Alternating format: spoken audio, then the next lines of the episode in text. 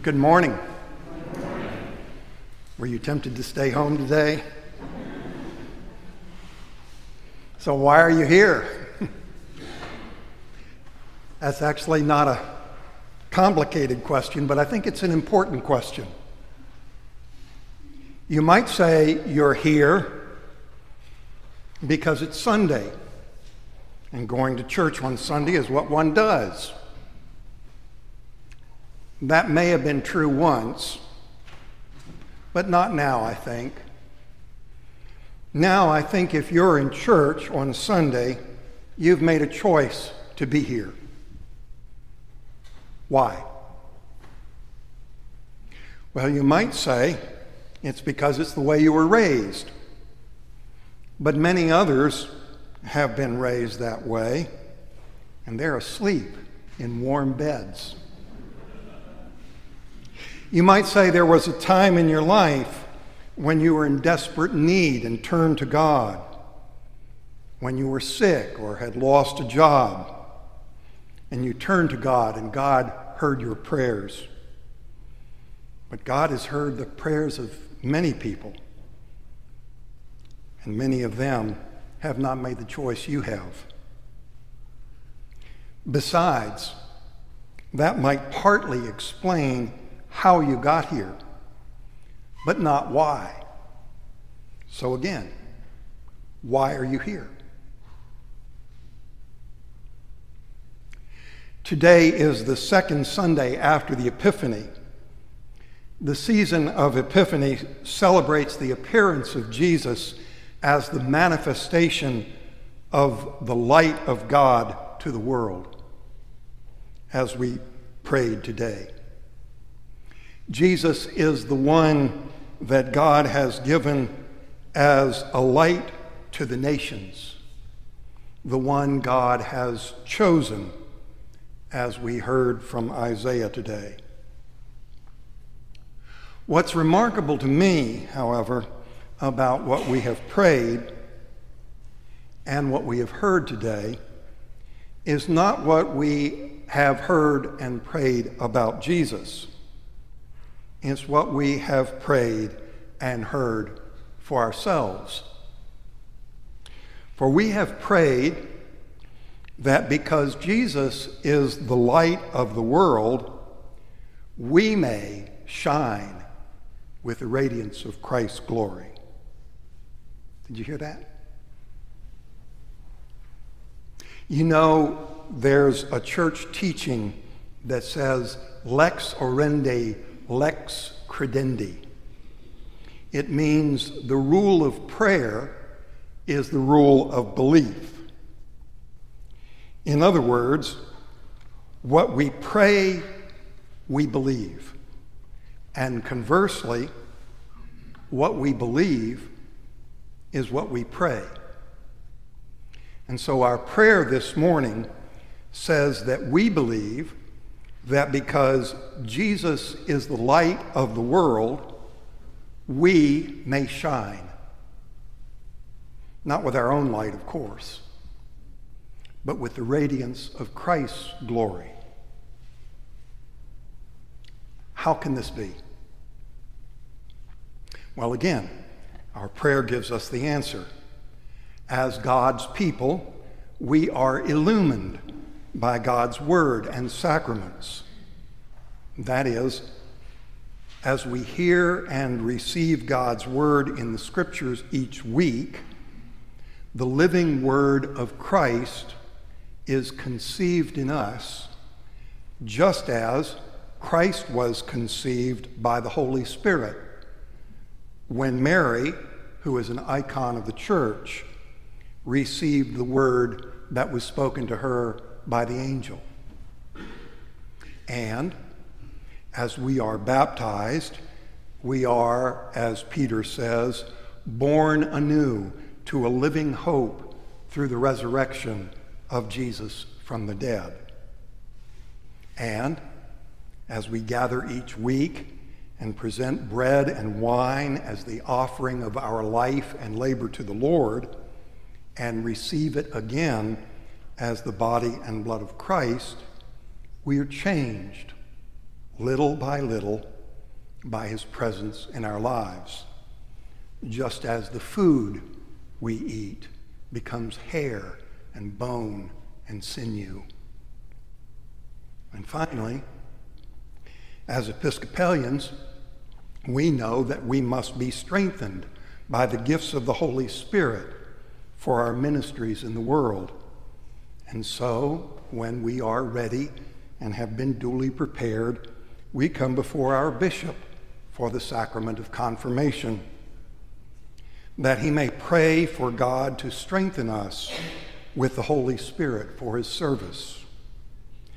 Which is why Paul today gives thanks for the grace of God given to the Corinthians, that in every way you have been enriched in him in speech and knowledge of every kind, just as the testimony of Christ has been strengthened in you, so that you are not lacking in any spiritual gift as you wait for the revealing of our Lord Jesus Christ. That's how we are illumined by God's word and sacraments.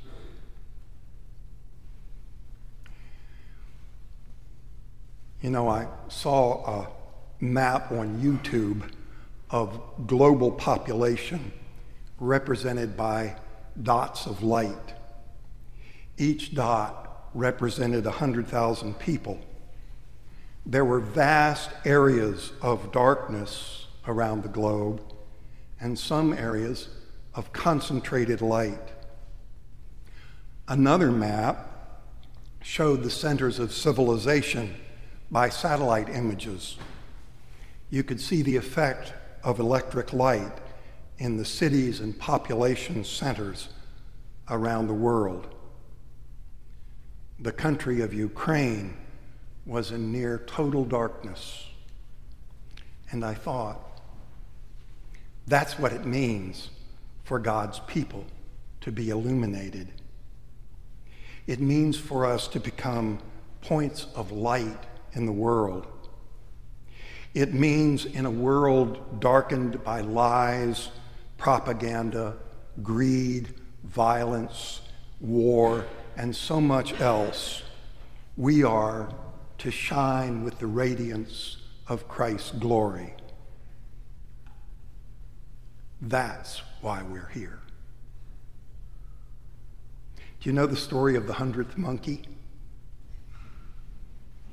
It may be an urban legend, but it tells of a colony of monkeys that lived on an island off the coast of Japan. The monkeys liked sweet potatoes, but not the dirt on them. One day, so the story goes, a young female began washing her sweet potatoes.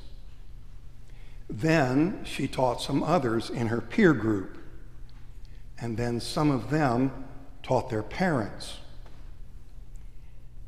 And then at some point, say the hundredth monkey, all of the monkeys on the colony suddenly took up the practice of washing their sweet potatoes. But that's not all. The practice jumped across the water to monkeys on another island.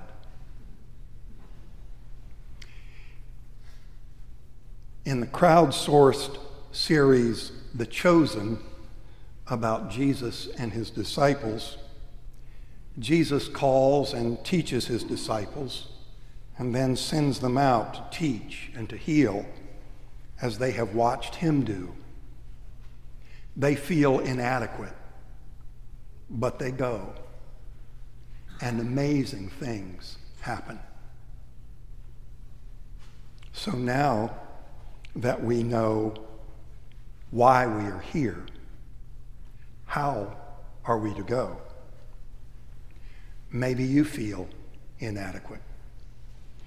Maybe you have felt like people you know who are not here. Maybe even like those who have been hurt by the church or feel disappointed in God or have questions but no answers. Well, hear the words of the disciples to Jesus today Rabbi, where are you staying?